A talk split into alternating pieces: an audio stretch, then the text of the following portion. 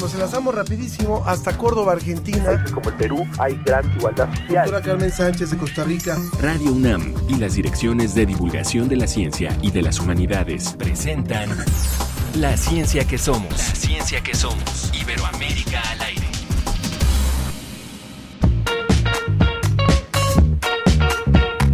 Quédate para siempre, para toda la vida.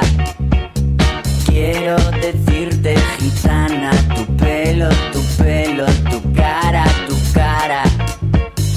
No he dejado de quererte, no pienso en otra cosa.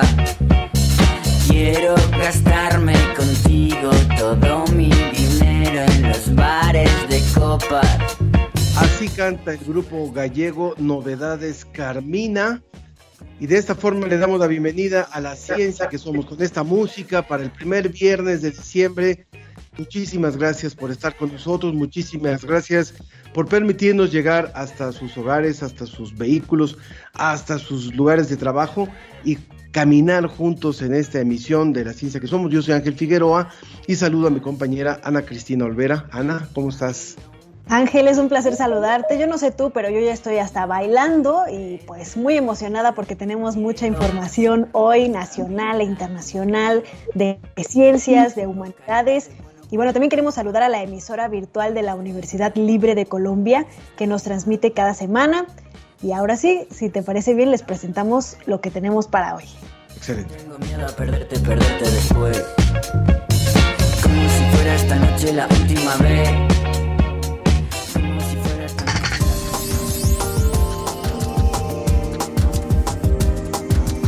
Descubren la arquitectura de adobes más antigua en América. Escuche el origen de estas construcciones.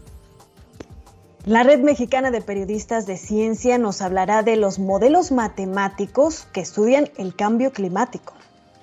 Mujeres en Espiral, un programa que tiende puentes entre la universidad y las mujeres en reclusión. La revista Cómo ves, pionera en la divulgación de la ciencia en México y en América Latina, cumple 23 años y les vamos a presentar qué nos trae para su edición de diciembre. Lo invitamos como siempre a que haga con nosotros este programa. Recuerden, estamos en contacto a través de las redes sociales y pueden dejar sus mensajes a través de Facebook. La cuenta se llama La Ciencia que Somos y en Twitter arroba Ciencia que Somos. Pues vámonos corriendo, volando más bien hasta Salamanca para escuchar a José Pichel de la agencia DICIT. Desde España, El informe de la Agencia Iberoamericana para la Difusión de la Ciencia y la Tecnología, DICIT. con José Pichel.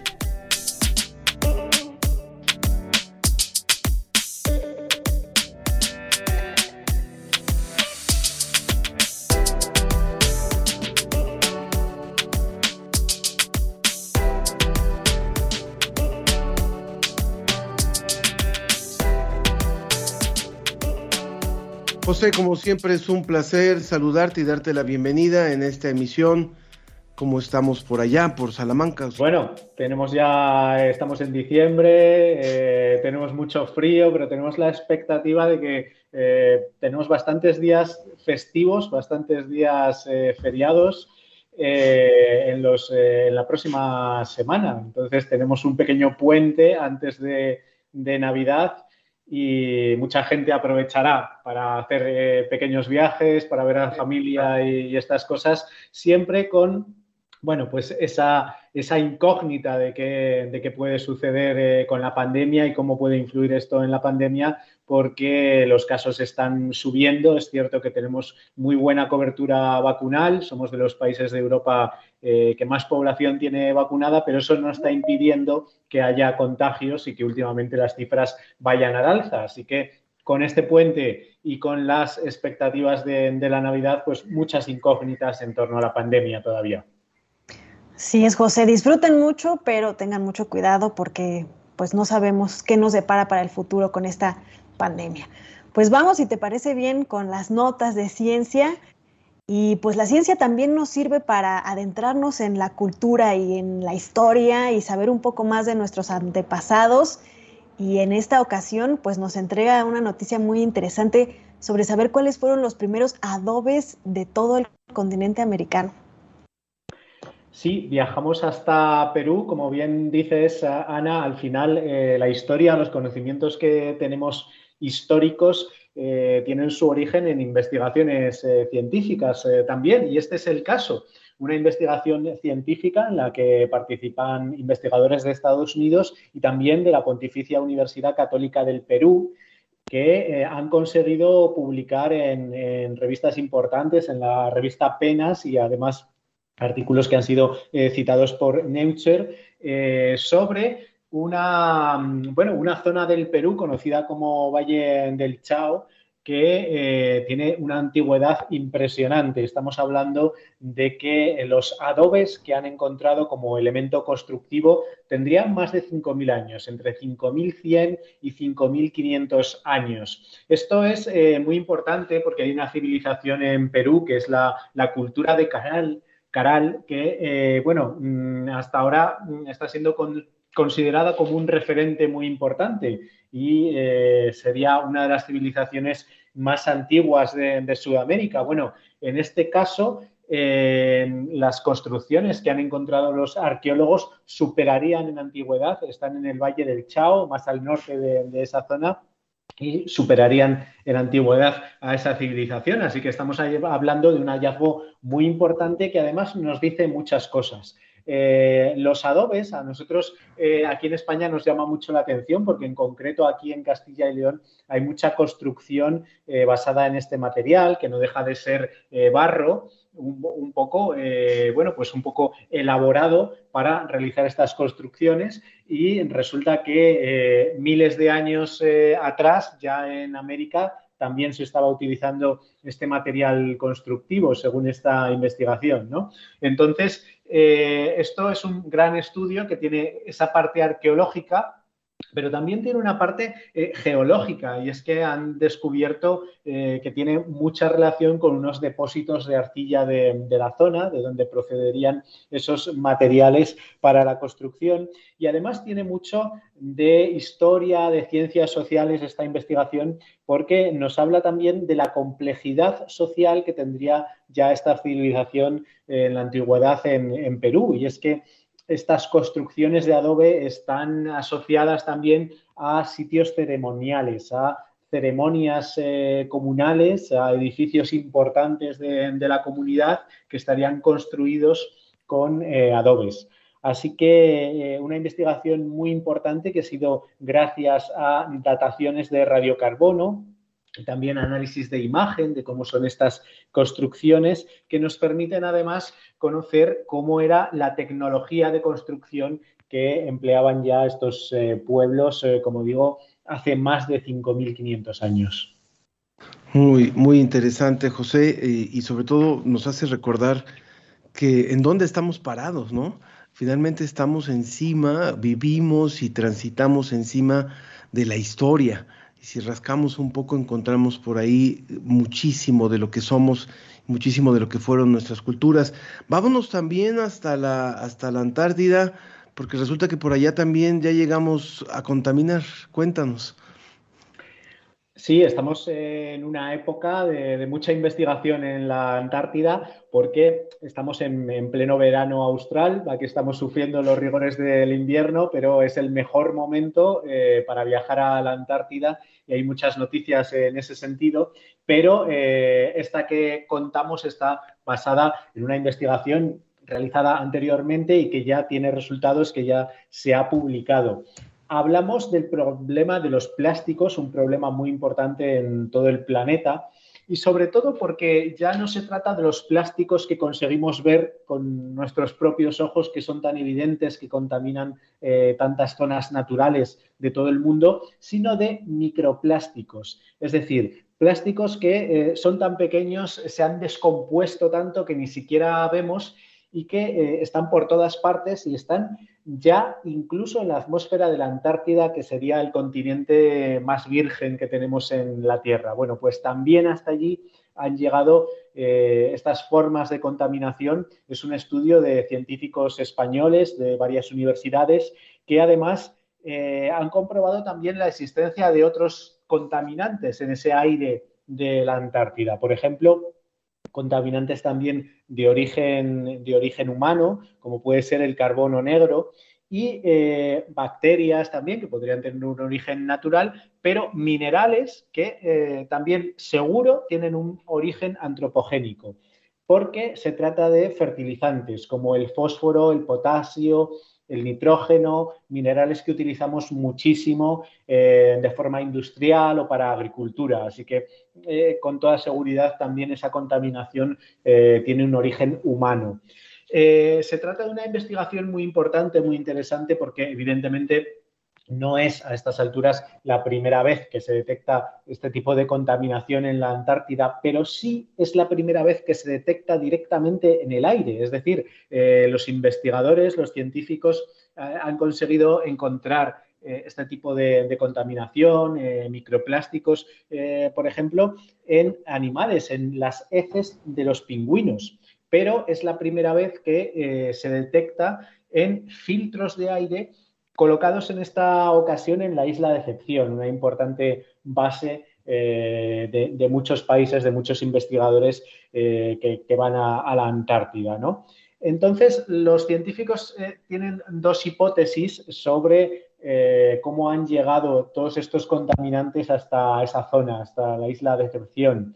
Una es eh, la procedencia de zonas próximas, que en este caso sería precisamente de, Sudamérica, la zona más próxima que, tendría eh, esta isla, esta zona de la Antártida, pero también eh, hay una hipótesis que hace referencia al intenso tráfico marítimo que hay en la zona de, Cabo de Hornos, como un paso importante para las rutas comerciales e incluso turísticas, ya hay cruceros en, esa zona eh, a nivel internacional. ¿no? Así que una, investigación muy relevante sobre cómo estamos eh, teniendo influencia en, todo el planeta y eh, los investigadores no lo recoge este estudio, pero evidentemente también han tomado otro tipo de muestras en la Antártida, en el agua, en la nieve, en los suelos, para ver hasta dónde llega en la actualidad todo este problema de contaminación. Además, eh, aseguran eh, los científicos españoles que eh, esto puede provocar graves problemas para la fauna y la flora de, la Antártida. Así que tienen que continuar con las investigaciones y sobre todo tenemos evidentemente que concienciarnos ya de que hay que hacer algo para detener, en este caso, los plásticos y el resto de la contaminación en el planeta. Verdaderos signos de alarma, José. Y bueno, nuestro público está muy interesado en cómo les está yendo allá en España con la pandemia. Tenemos un comentario de Ernesto Durante en Twitter que dice que, bueno, nos está escuchando, que tu participación le encanta, que es, es tu fan, como los muchos que tienes aquí en el programa. Y nos dice que qué pena que, que esté incrementando el contagio y que cómo van con la nueva cepa. Pues ya nos decías que están a la expectativa, ¿no? Sí, se están registrando los primeros casos de esa nueva variante Omicron, así que muy atentos a lo que pueda suceder.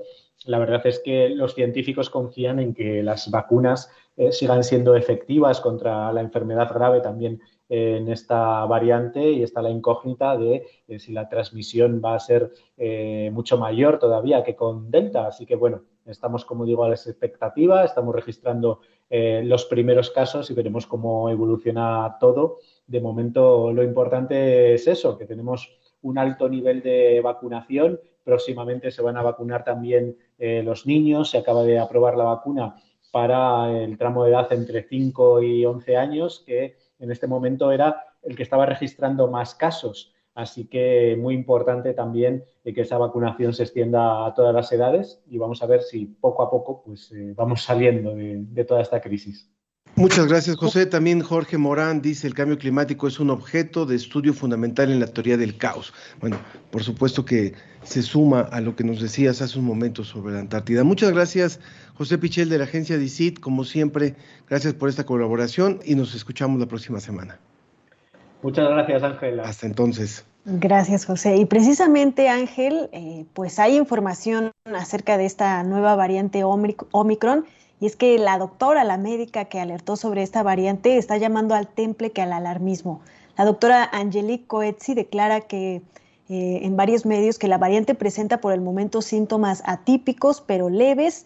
Dice que de momento no han detectado ningún caso de COVID grave con Omicron y declaró a la BBC ella se llama Angelique Coetzee y es médica de familia en Sudáfrica y ella alertó a las autoridades de una posible nueva cepa distinta a la Delta, pero con todos los números de ser, eh, con todos los números de ser igual de contagiosa o más que la variante más extendida del coronavirus. Dice que no se observa pérdida del olfato o gusto, pero sí extremo cansancio, sequedad en la garganta y en algunos casos síntomas de resfriado. Uno de los casos de seis años de edad con pulso alto y fiebre, en adultos cansancio extremo que no dura más de unos días, así que bueno, algo alentador que, que, nos dice esta doctora. Sí, ella, ella también se quejaba muchísimo de que hubieran tomado medidas tan restrictivas contra Sudáfrica y contra los países africanos, ella es sudafricana, justamente porque decía, han habido otras variantes y no se han hecho estas medidas y, la verdad es que esta todavía no está comprobada su gravedad, pero bueno, es lo que ha dicho esta, esta doctora.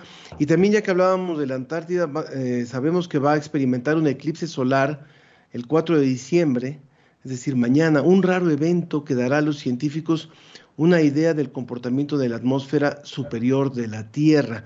Estos eclipses solares totales no ocurren a menudo porque la trayectoria de la Luna alrededor de la Tierra no coincide exactamente con la trayectoria de la Tierra alrededor del Sol. Los eclipses solares totales ocurren cada 18 meses en promedio, pero la mayoría de ellos ocurren alrededor de las latitudes medias de la Tierra, las regiones tropicales, subtropicales y templadas. Los eclipses cerca de los polos son generalmente raros, porque las regiones polares ocupan menos espacio, por lo que la sombra de la luna cae sobre ellas con menos frecuencia. Este eclipse total del 4 de diciembre en la Antártida, no, no lo vamos a ver en otros lugares, será solo el segundo en pasar sobre la Antártida este siglo, así de raro es. El último eclipse sobre ese continente fue en noviembre del 2003 y el próximo va a ser en el 2039.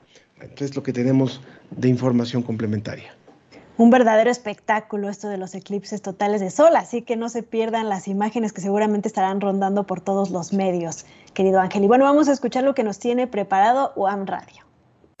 El Centro Cultural UAM Xochimilco, recién inaugurado por el doctor José Antonio de los Reyes Heredia, rector de la Universidad Autónoma Metropolitana, cumple con todos los elementos para convertirse en un símbolo de la resistencia, la resiliencia y la solidaridad universitaria.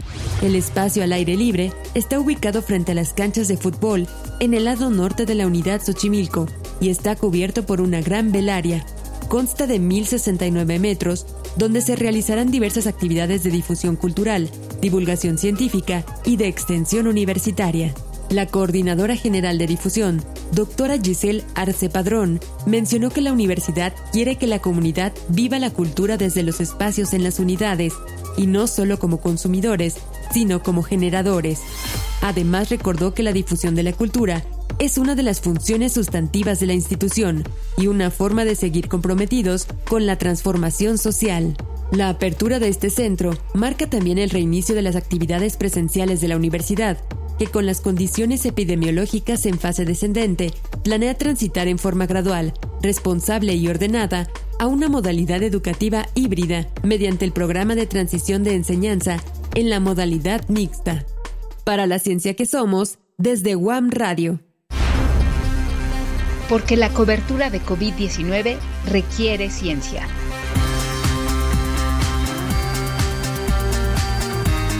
Con la Red Mexicana de Periodistas de Ciencia.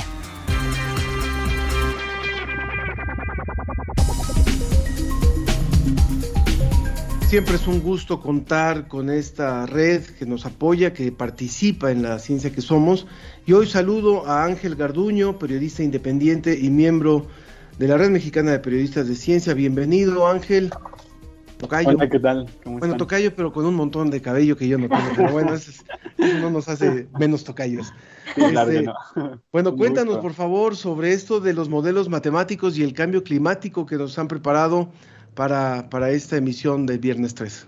Claro que sí. Bueno, para empezar, este fue un tema que yo cubrí en 2019, pero me pareció muy importante volverlo a sacar a la luz, dado que los premios Nobel de este año, en especial en física, se dieron a contribuciones en especial de las ciencias de la complejidad, ¿no? ¿Por qué? ¿Por, qué las ciencias de la complejidad? Porque son difíciles de comprender, porque tienen mucho caos y desorden, ¿no? Eh, este premio se dio en esta ocasión a tres investigadores, pero el premio monetario se dividió en dos. La primera parte se dio a Shekuro Manabe de la Universidad de Princeton y a Klaus Hasselmann del Instituto Max Planck de Meteorología por el modelado físico del clima de la Tierra, ¿no? porque nos da una cuantificación de la variabilidad y de poder predecir el cambio climático. la segunda parte se la dieron a Giorgio Parisi de la Universidad Sapienza de Roma, Italia, por el descubrimiento de interacciones del desorden y las fluctuaciones en el sistema físico de la escala atómica hasta la planetaria. Entonces, el premio de este año reconoce nuevos métodos para describir y predecir los comportamientos a largo plazo. Y pues eso es súper importante ahorita que estamos con la crisis climática, porque estos métodos son los que nos van a ayudar a mitigar y si no, pues a enfrentar esta crisis climática inminente. Del estudio del que yo les vengo a hablar es de dos investigadores del Centro de Ciencias de la Complejidad, Juan Claudio Toledo y Alejandro Fran. Ellos estudiaron las fluctuaciones de la temperatura promedio de la Tierra desde, uy, 1880 hasta la fecha. Y encontraron que desde hace un siglo la temperatura, bueno, estas fluctuaciones empiezan a comportarse de una manera diferente. Para poder entender el, estudio o la forma en la que lo realizaron, primero tenemos que considerar que la Tierra es un sistema autoorganizado. ¿no? Y aquí es donde decimos, pero ¿qué es algo de autoorganización? ¿Qué es eso? Bueno, Autoorganización es cuando un grupo de elementos se ordena sin que algo o alguien se los indique. Un ejemplo así de la vida cotidiana, imagínense en el cruce de Madero y Eje Central, en donde hay muchísima gente de un lado, muchísima gente del otro, pero nadie nos está diciendo por dónde caminar, hacia dónde ir. Solitos nos organizamos y llegamos a nuestro destino sin chocar, por lo menos la mayoría de las veces. Ahora, si consideramos que la Tierra es un, es un organismo vivo autoorganizado, ellos hicieron como una línea de tiempo, donde de un lado tenemos robustez y del otro lado tenemos la adaptabilidad. La robustez es pues la estabilidad o la rigidez de un sistema. Y la adaptabilidad es la capacidad de responder a los cambios. Entonces, a la mitad de esta línea, entre la robustez y la adaptabilidad, hay algo a lo que ellos nombraron criticalidad o punto crítico. Esto es lo que indica la salud en un sistema vivo. ¿no? Por ejemplo, en un corazón, si nos imaginamos un corazón, el corazón puede latir perfectamente de una manera periódica con la precisión de un reloj suizo, ¿no? Tun, tun, tun, tun, Pero si continúa en ese estado pues, por mucho tiempo o ese es su único estado, caemos en insuficiencia cardíaca, muerte. En cambio, si nos vamos al otro lado, que sería la adaptabilidad, si todo el tiempo está en caos y con un latido descontrolado, con demasiada variabilidad, entramos en fibrilación y pues igual muerte cardíaca, ¿no? Lo que ellos hicieron fue encontrar, pues, bueno, desarrollar este modelo matemático en el que estudiaron la fluctuación de la temperatura de la Tierra y se dieron cuenta que ya no está, ya estamos en un punto crítico en el que la Tierra ya no puede adaptarse, la temperatura ya no puede adaptarse y pues eso significa que vamos a entrar en un estado de adaptabilidad y ya no vamos a lograr controlar como, justo como la Tierra es un sistema complejo, todas las variabilidades de, pues de los climas, ¿no? El, el diagnóstico muestra que se está deteriorando la salud de la Tierra y como les mencionaba como un poco más arriba, esto es lo importante de, o lo que yo considero por lo menos importante del estudio de los sistemas complejos, que nos ofrecen diferentes métodos para poder descubrir y predecir el comportamiento a largo plazo, en este caso, de, pues, del planeta, ¿no? y al planeta, y a la Tierra no le podemos poner un marcapaso. No, exacto, exacto, no, no hay forma. Y nos alejamos del estado de salud. Entonces, pues sí, hay que hacer cosas. Pero bueno, esa es la, la contribución que vengo a hacer el día de hoy. No sé si tengan alguna duda, yo sé que está un poco enredado esto. Yo creo que, queda bastante claro cómo es que la ciencia, a partir de, adaptarse ella misma, ¿no? Eh, con estos modelos eh, complejos, nos puede dar, eh, eh, dar el, el, panorama de cómo estamos cambiando nuestro planeta. Ángel, sí, por supuesto. Muy, muy interesante este estudio que nos comentas. Y además, ustedes prepararon una cápsula que tiene que ver con el tema de ahorita, del momento, que es la variante Omicron. Si quieres presentarla. Sí, por supuesto. Pues escuchemos este clip de la red de periodistas de ciencia. Adelante. Esto es COVID Conciencia. Periodismo científico en tiempos de COVID-19. Las alarmas del mundo se encendieron por Omicron, la nueva variante del SARS-CoV-2 reportada en Sudáfrica, y en apenas unas semanas se reportaron casos en más de una docena de países, se prohibieron vuelos provenientes de distintos territorios de África e incluso algunas farmacéuticas anunciaron ajustes en sus vacunas para responder a la nueva variante. Pero en toda esta acelerada cadena de acontecimientos ha pasado inadvertida la eficacia de la ciencia. Si ha sido posible identificar una nueva variante, es por la capacidad que tuvo Sudáfrica para encontrarla, aislarla y secuenciar su genoma, lo cual debería implicar, más que alarmas precipitadas, la confianza de que las comunidades científicas están cada vez mejor preparadas para responder a los cambios del virus. Sin embargo, la forma en la que se ha difundido el reporte de esta nueva variante ha sido, en muchos casos, señalando a Sudáfrica como culpable de su llegada. Por ello vale la pena revisar las razones por las que los reportes de nuevas variantes no tienen por qué convertirse en condenas globales para los países que las realizan. El primer punto es que hay una gran diferencia entre el hecho de que un país reporte los primeros casos de un virus o una variante y tener la certeza de que surgió ahí. Y es así porque el proceso para que un virus o sus variantes surjan es extremadamente complejo de manera que un país puede reportar casos, pero eso no significa necesariamente que sea el primero en donde los haya. El segundo punto es que las mutaciones de Omicron fueron identificadas en tiempo récord gracias a las decenas de científicos sudafricanos que pudieron secuenciar el virus rápidamente y a la red de vigilancia genómica de ese país, una de las más sofisticadas del mundo. Por lo tanto, si una preocupación global debe permear ahora, no es que surjan nuevas variantes, lo cual es natural e inevitable, sino que todos los países tengan los sistemas de vigilancia genómica necesarios para identificarlas rápidamente. Esto fue COVID Conciencia, periodismo científico en tiempos de COVID-19.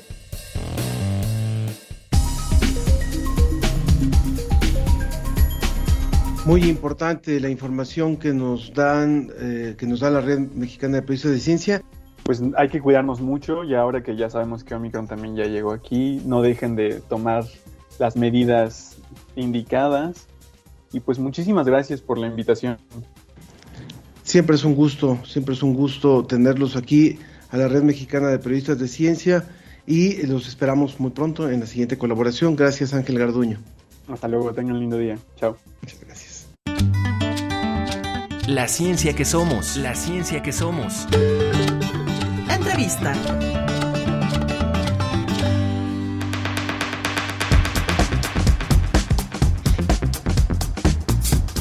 Pues vamos a hablar ahora de un tema muy muy importante, un proyecto muy muy especial, el proyecto Espiral Justicia para Mujeres en Reclusión, un proyecto que tiene 12 años de la Universidad Nacional Autónoma de México junto con el Centro Femenil de Readaptación Social de Santa Marta. Para platicarnos de este proyecto está con nosotros Patricia Piñones. Ella es doctorante en Pedagogía por la Facultad de Filosofía y Letras de la UNAM, académica del Programa Universitario de Derechos Humanos y docente, también coordinadora de formación en el área artístico-pedagógica del proyecto Espiral. Doctora, pues muy importante, se les llama eh, muchas veces centros de readaptación social, eh, pero realmente muchas veces no hacen esto, no hacen una readaptación social de las personas y por eso es importantísimo estos proyectos que se generan en este caso desde la Universidad Nacional. Bienvenida. Muchas gracias, Ana Cristina, Ángel, que nos estamos encontrando con sí, es un gusto. Qué gusto. Es un gracias gusto, por la invitación de estar aquí en La Ciencia que Somos. Gracias. Muchas gracias, Pati. Pues escuchamos, escuchamos entonces esto que nos que te preguntaba Ana acerca de hasta dónde realmente readaptan los centros? Bueno, lo primero es que hoy ya no se habla de los espacios eh, para mujeres, para hombres en condición de cárcel como centros de adaptación social, porque finalmente hoy no se habla de una adaptación, tampoco quiere decir que con el nuevo nombre esto se esté cambiando. Hoy hablamos, hoy se habla de los centros de reinserción social.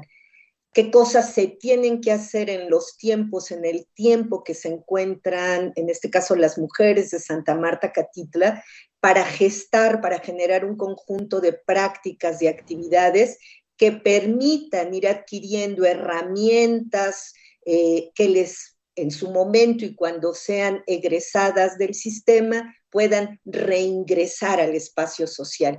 Eh, pero ahí hay muchas cosas que decir de cuánto realmente las actividades reinsertan a las mujeres y además reinsertarles a un espacio en el cual tampoco estaban insertas por una serie de condiciones de violencia tanto estructural como simbólica como directa. Entonces, pues sí, pero esos son, y bueno, por eso nuestro proyecto intenta hacer ciertos esfuerzos y este proyecto de Mujeres en Espiral, Sistema de Justicia, Perspectiva de Género y Pedagogías en Resistencia, esto es lo que busca, de verdad colaborar, y ya desde hace tres años, estamos cumpliendo 13 años, con las mujeres en Santa Marta Catitla. Ahora, eh, creo que es muy importante eh, que nos contaras un poquito cómo, cómo arrancó este proyecto. De hecho, ya tenemos comentario, por ejemplo, de Jorge Morán que dice, Mujeres en Espiral es un excelente ejemplo de educar haciendo para liberar. Entonces, comentario. Sí, eso nos dice Jorge Morán, que es parte del público, pero que nos cuenten un poco cómo, cómo surge esta iniciativa hace 13 años y cuál ha sido la gran experiencia de ir conociendo, porque eh, es, suena hasta eh, muchas veces eh, un poco utópico decir, ay, vamos a hacer labor en las cárceles o vamos, pero no, no conocemos realmente a fondo la población, que está, eh, está eh, privada de su libertad. Hay diferentes características, hay es todo un, todo un universo. Quisiera saber un poco cuál ha sido la gran enseñanza que ustedes han tenido a partir de esta experiencia a lo largo de estos 13 años. Claro que sí. Bueno, este proyecto de mujeres en espiral, sistema de justicia, perspectiva de género y pedagogías en resistencia, nació en 2008. Mira tú cuántos años, miren ustedes. ¿Qué era la idea en ese momento? De hacer una intervención, en principio artístico-pedagógica, ¿Por qué? Porque nos llamaron desde un grupo de gestores culturales, se acercaron al entonces pues Programa Universitario de Estudios de Género y lo que nos plantearon fue las mujeres en la cárcel pueden pintar de colores la cárcel. No sabemos cómo, no sabemos desde dónde, cuánto apoyamos, cómo apoyamos al PUEG. El PUEG es un, era un proyecto ICIEG de la UNAM y entonces dijimos, pero qué maravilla, la UNAM en un centro de reinserción social. ¿Y qué hicimos? Impulsamos la creación en principio de murales y la formación de estas mujeres muralistas. Pero fíjense, 2008 hasta 2012 haciendo murales, un mural, hasta 2013, un mural cada año. El primer mural se llamó El Grito, se pintó en 2008-2009. Después seguimos con el mural y en las imágenes ven de pronto la pared azul y beige y las, eh, estas eh, eh, serpentinas para separar, para dejar muy claro que se está en la cárcel, pero de pronto de ese color turquesa y gris se pasa al colorido del grito. Ahí las mujeres con apoyos y de la UNAM y las mujeres en espiral de fuera, pero también con algunos muralistas, se pinta la cárcel de color. Se continuó con el mural Fuerza, Tiempo y Esperanza en 2010 y entonces ya no en la sala grande, sino en la sala chica, ya no con las mujeres que están en la sala grande, las vestidas de azul, que son las que ya están procesadas, sino con que están sentenciadas, sino con aquellas de beige que están viviendo el proceso y fue son muy lindas las imágenes ahí porque se ven unos brazos entrecruzados. Es un poco como el regalo de las ya eh, sentenciadas a las que están llegando para decir, aquí necesitamos fuerza, aquí necesitamos esperanza para transitar este tiempo que estamos en la cárcel. Y hay unos relojes de arena que van narrando las historias de cada una de estas mujeres.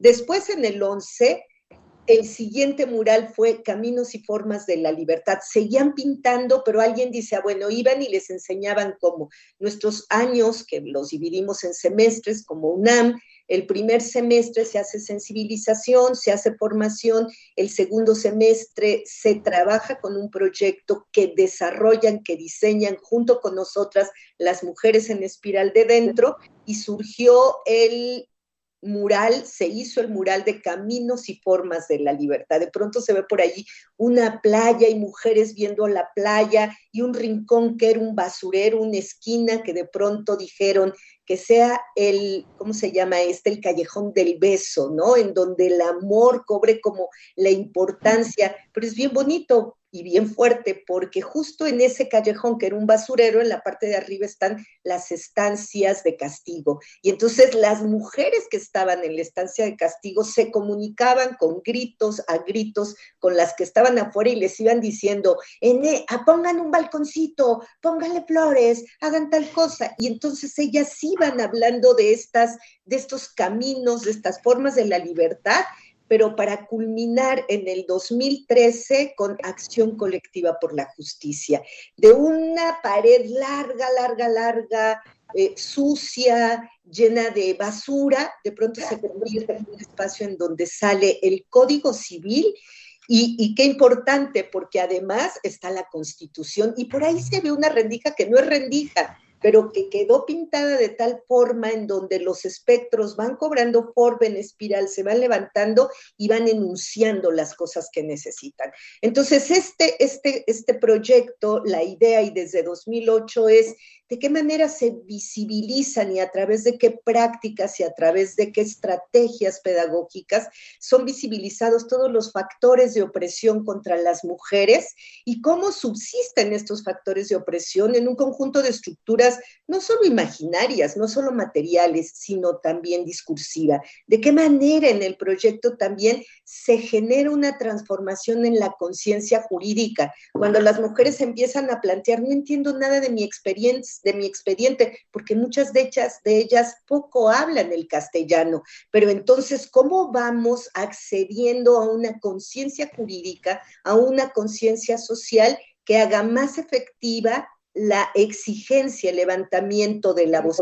Pero por otra parte, y somos de la UNAM, y estamos en la UNAM y enseñamos en las diferentes licenciaturas, ¿cómo no formar jóvenes investigadoras, investigadores que sean capaces de generar desde la perspectiva de género, desde la perspectiva de derechos, de la diversidad, desde la interculturalidad, un conjunto de transformaciones en un espacio tan abandonado como es el sistema penitenciario, con mujeres que encima de todo el abandono, encima de todos los encierros antes de entrar en clases, antes de entrar en la cárcel, se van a gestar todavía más abandonos cuando están dentro de la cárcel. Así surgió. Precisamente, Patricia, me gustaría preguntarte y ahondar un poco más en, pues, ¿qué les ha enseñado todo este proyecto y en qué cosas concretamente, en qué proyectos concretamente se ha manifestado la enseñanza que han tenido acerca de la perspectiva de género en, la ley, ¿no? En, la justicia. Bueno, pues súper interesante porque algo que ocurrió es que así promoviendo, facilitando la toma de la palabra, pero también las posturas críticas en donde no tenemos otra que mirar, no solo desde arriba, desde la universidad, desde una torre de investigaciones, sino que nos vamos y trabajamos allá a ras de suelo, en colectivo, con operaciones, operaciones pedagógicas, con gestos, con giros, con torsiones en espiral, para poder mirar, para poder entender cuáles son los cercos, cuáles son los encierros en los que vivimos.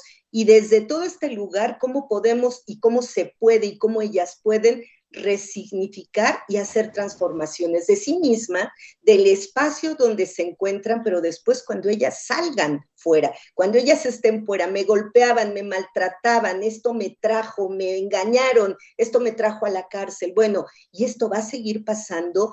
Quién he venido siendo como mujer, cómo me he venido comportando, por qué permití ser para otros y no ser para mí. Esto cómo puede transformarse desde lo social, de lo cultural, y a esto le llamamos pedagogías en espiral. Y justamente nos han tocado porque, bueno, pasaron de hacer el mural 1 y ahora otro muro, el mural 2, estos que ya fueron viendo, el mural 3, el mural 4, y de pronto era, pero estos no pueden salir. Hicimos un libro de los murales, un libro precioso, pero bueno, que no se puede poner caro, que no se puede poner en todos los lugares, y dijeron, ¿por qué no una manera como una revista? Y entonces trajimos expertas en hacer fanzines y entonces con un objeto en donde en blanco y negro ellas escriben, pero además de que escriben, ilustran, pero además que tiene fotos, pero que además nos dejan ver las condiciones del encierro, las condiciones del trabajo en el Fanzine 2. Y todo esto siempre desde ejes muy importantes, primero conceptuales, para nosotras, que son estas, las perspectivas de género, de los derechos humanos, la perspectiva de la diversidad, la perspectiva intercultural, pero además desde ejes metodológicos que no son centrales, la dimensión de lo grupal, nada que no sea en el grupo, la dimensión de la participación, la dimensión de la horizontalidad del diálogo. Y solo quiero aquí leerles que esto y lo que ellas dicen respecto a sus encierros, algunas de las cosas que dicen, dicen, los encierros no solo son físicos, también los hay emocionales, culturales y otros. Y entonces, ¿cómo extraíamos, trabajábamos con esos encierros, desde qué lógicas, con qué dispositivos, los murales, los fanzines, los cortometrajes. Otra dice, existen encierros que se instalan dentro de uno. Qué fuerte, estas mujeres violentadas, estas mujeres que fueran ni lo miraron, que dentro hubo todo un trabajo, decimos, de deshacer género, porque ni cuenta nos damos el género hecho hombres, mujeres, otros no binarios, pero después de deshacer género. Otra dice, el poder cobra muchas formas, hay formas de poder más sutiles que otras. Y esas formas no son fáciles de mirar. Y entonces, ¿cómo nos enfrentamos a esos micropoderes a veces expresados como cómo se analizan, desde dónde leen literatura, escriben y cada vez mejor. También decían, hay que trabajar en los encierros de cada quien y después en los encierros de todas, porque entonces se trasciende este espacio del individual y a ver, como mujeres, como mujeres trans, como mujeres lesbianas, qué nos pasa, en dónde estamos, por qué ocurre como ocurre el poder que se pone en cuantos espacios. ¿Cómo lo hacemos? Nuestras mayores lecciones están en cómo con ellas en colectivo, participando, dialogando de manera horizontal, deshacemos género, deshacemos violencia y deshacemos sexualidad. Esta que se convirtió como en una camisa de fuerza en una sociedad que así nos conformó. Pues ha sido una gran experiencia conversar contigo, Patricia Piñones, Patti, doctorante en Pedagogía por la Facultad de Filosofía y Letras de la UNAM, académica del Programa Universitario de Derechos Humanos y docente de la Facultad de Filosofía y Letras, coordinadora de formación en el área artístico-pedagógica del proyecto Espiral y un reconocimiento a todos y a todas las que han eh, participado en este proyecto Mujeres en Espiral. Hay mucho que hacer con la población que está privada de su libertad. Sabemos que hay algunas, algunos, muchos casos que, pasan años y años sin recibir sentencia y, muchos procesos que son injustos, otros que son justos, otros que salen sin haber cumplido y sin, y sin, haber sido realmente juzgados. En fin, hay tanto que hacer en el sistema penitenciario, pero el que ustedes vayan, el que ustedes acompañen el que ustedes apoyen, el que, el que estas mujeres tomen conciencia de sí mismas y se empoderen y puedan eh, salir con otros, con otra visión de cómo ingresaron, pues es fundamental y es un reconocimiento para el trabajo que ha hecho la UNAM a través del programa y a través ahora del CIEC también y de la facultad. Muchísimas gracias, Patti. Muchas gracias a ustedes, de verdad, y bueno, a seguir explorando estos espacios, estos temas, porque también esto, ciencias eh, sociales y humanidades, jugamos con todas estas experiencias que se desarrollan, con toda esta teoría que se construye, atendemos a las urgencias sociales de esta nación con tantos dolores, con tantas heridas aunque se diga que no, aunque se diga que nada más se ve por encimita, pues ahí están las pruebas. desde lo jurídico, desde lo artístico y desde lo pedagógico en ese espacio abandonado. para que no se ande diciendo de los Pumas, de los Pumas Fifi. Pero bueno, muchas gracias, Pati. muchas gracias. Un abrazo grande, muchas gracias. Felicidades por ese trabajo de campo. Gracias, gracias. Hasta luego. Gracias. ¿Cómo ves? Revista ¿Cómo ves?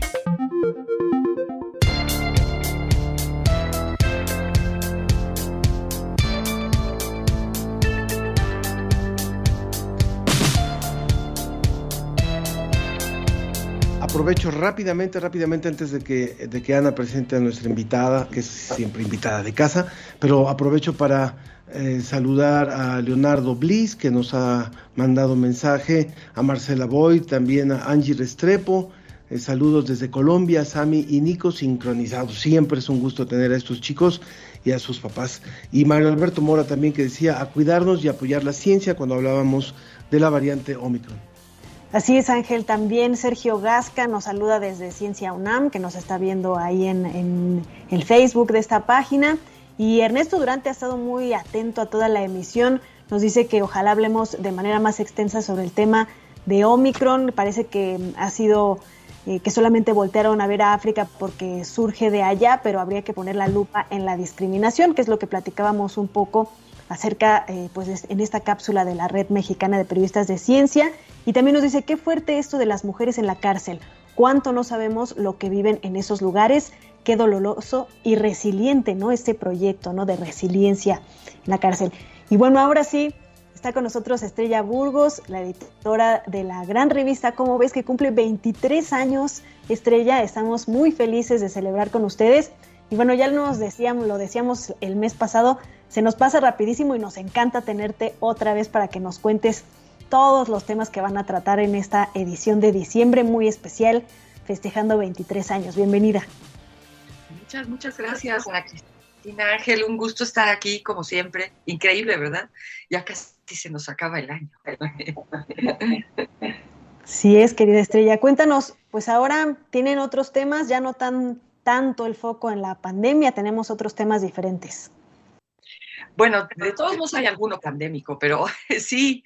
Eh, bueno, primero me gustaría contarles de, no, ahora no voy a empezar con el artículo de portadas, sino con la sección Será de Luis Javier Plata, que se llama Santa Seguridad, porque bueno, esto es toda una disertación, como acostumbra Luis Javier con su sentido del humor, sobre cómo le va a hacer Santa Claus esta Navidad para poder cumplir con su trabajo en condiciones de seguridad ante la pandemia. Entonces, se los recomiendo mucho. Santa, seguridad, suena muy bien. Sí, todo basado en estudios científicos muy serios. Eh, en portada tenemos un artículo muy bonito, digo yo, de Daniel Martín Reina, es la misión Gaia. Es que, bueno, todos los temas astronómicos ya saben que siempre nos encantan, a todos, a todas las personas. Y esta es una misión que se lanzó en, pues ya tiene que en el 2013, y sigue adelante haciendo su trabajo, ya ha mandado muchos resultados y es como, está haciendo como todo un censo de las estrellas de nuestra galaxia, pero no solamente de las estrellas, sino que también busca sistemas planetarios y algunas otras cosas, objetos celestes que pueda haber por ahí. Y, es, y es la misión que nos va a dar el mayor conocimiento sobre nuestra galaxia hasta ahora. Entonces, un recuento de todo lo que ha encontrado esta misión, esta navecita, y pues todo lo que le falta en su, en su programa de trabajo, por así decirlo, interestelar. Esa es la portada. Luego tenemos nuevas herramientas para estudiar la biodiversidad de dos investigadores, de Fernando Ruiz y Valentina Islas. Y es como los códigos de barras de la vida. Eh, hace, me estaba acordando yo que en un aniversario de la revista, hace muchos años, ya no sé en cuál, tuvimos la portada de, de metagenómica empezaba esta idea de, cómo estudiar a los seres vivos, pero ya no como, como ejemplares individuales, sino tomando muestras, por ejemplo, del suelo, del agua, del aire, y ver qué vida había ahí. Bueno, y ahora esto se usa como una especie de código de barras de la vida, porque antes había que agarras un bichito, lo estudiabas, veías si ese bichito estaba emparentado con otro. Era un proceso muy lento y muy difícil. Y ahora como hay bases de datos ya de muchos seres vivos, que está secuenciado el genoma, entonces pues puedes tomar tu muestra y ver, perdón que viene un helicóptero. Es que, ahora ya se ha vuelto zona de helicópteros y aviones, cosa que sí. no Perdón. Eh, entonces puedes ver por la secuenciación genómica y ya está descrito ese ejemplar de planta, de animal, de hongo, de lo que sea, o no, pero tienes un código de barras y es mucho más fácil identificarlos y a partir de eso pues es más fácil saber cómo conservarlos. Y sí tenemos algo de la pandemia, de nuestro querido Miguel Ángel Ceballos, que es el que nos ha estado escribiendo casi todo desde marzo del año pasado, nuestro experto en estas cosas. Las píldoras que vienen, y es sobre las nuevas medicamentos orales de Merck y de Pfizer, que son los primeros antivirales específicos contra COVID-19, que pues están por aprobarse, ¿no? Y, y explica cómo funcionan y todo esto. Ahora, yo me quedo pensando, y supongo que también ustedes, ¿no? Esta es una revista mensual y, y, las cosas van volando. Y ahora pues tenemos que hablar de la variante Omicron, que tiene nombre de villano de película de ciencia ficción, aunque sea una letra griega. Eh, bueno, pero ya, ya se está preparando, por supuesto, el artículo sobre Omicron y, y tenemos también otros sobre, pues, ¿qué, ¿qué hemos aprendido de esta pandemia para las que puedan seguir, ¿no? qué hemos hecho mal, qué hemos hecho bien y cómo podemos aprovechar estos dos años terribles para estar mucho mejor preparados. Eso tenemos en el 23 de marzo. Pues yo aprovecharía el, último minuto que nos queda. Quisiera preguntarte, y ya para cerrar, ¿cuál ha sido, eh, si pudieras resumir en, en, un par de minutos, la gran experiencia que te ha representado estar al, al frente y de este equipo y ser parte de este equipo, de cómo ves una revista que en más de dos décadas ha hecho esta labor de, comunicación de la ciencia en México. Si el avión me deja, eh, pues bueno, es que 23 años es muchísimo tiempo. Y, hay una cuestión con las publicaciones periódicas, que pues que cada una te presenta, siempre hay algún reto nuevo, algún reto distinto, algún problema que no te esperabas de ninguna manera. Y tratándose de ciencia, ustedes lo saben perfectamente, pues siempre estás aprendiendo, todo el tiempo estás aprendiendo cosas. Y, y, hemos estado aprendiendo de ciencia y de cómo están cambiando las audiencias, de cómo ha cambiado eh, la juventud, que es a quien nos dirigimos nosotros, y, este reto de estarse adaptando a esos cambios que hay entre nuestros lectores, nuestras lectoras. Eh, entonces, ha sido, pues yo, yo, digo que han sido 23 años de aprendizaje continuo. Y, y, bueno, a mí como lo que más me gusta es aprender, pues he estado muy, muy contenta estos 23 años. Eh, creo que ha sido una experiencia riquísima, riquísima. Y, la divulgación también, ustedes lo saben, es un trabajo precioso. Y es un servicio, es un servicio al público, a los ciudadanos, a la comunidad, a los niños, a los jóvenes. Y poder trabajar haciendo un servicio, como hacen también ustedes, pues es algo que, que da muchas satisfacciones. A pesar de todas las dificultades que pueda uno encontrar en el camino, ¿no? es muy satisfactorio eso. Eh, el otro día le voy a contar aquí una pequeña confidencia, pero es que le perdí un artículo al doctor Andreu Comas, que es nuestro, pues uno de nuestros mayores especialistas ahora en COVID, y, le, y, me, y me la dio y está en este número, en la sección falacias sobre la cuarta ola de COVID. Y le dije, no, pues doctor Comas, es un honor poder entrevistarlo. Y me dijo, es un honor para mí porque yo crecí leyendo esta revista. Mm. No, pues ya con eso. Sí. me sentí muy contenta, ¿no? Un, un, gente joven que leyó nuestra revista y hoy es un, un gran científico, ¿no? Y así hay Así hay muchos otros casos. Entonces, pues estoy, estoy muy contenta, aunque todavía no estemos en nuestra oficina y aunque no vayamos a tener una fiesta presencial, pues sí es una fiesta. Llegar hasta aquí, después de todo. Claro que sí. Pues muchísimas gracias, muchísimas gracias. Estrella Burgos, editora de la revista Como ves, un saludo a todo el equipo que hace esta revista y felicidades por estos 23 años. Ya nos contarás después también, Estrella, todo lo que aprendieron en la revista para adaptarse ahora a la digitalidad ¿no? de la pandemia, que seguramente eh, fue también un gran reto.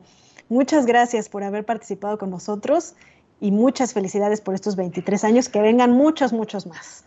Muchas pues gracias a ustedes. Gracias. Con esto cerramos, con esto cerramos. Nos escuchamos la próxima semana. Llegó la hora de terminar la ciencia que somos. Gracias, Ana Cristina. Yo soy Ángel Figueroa. Que tenga muy buen fin de semana. Hasta el próximo viernes. Hasta luego. Gracias.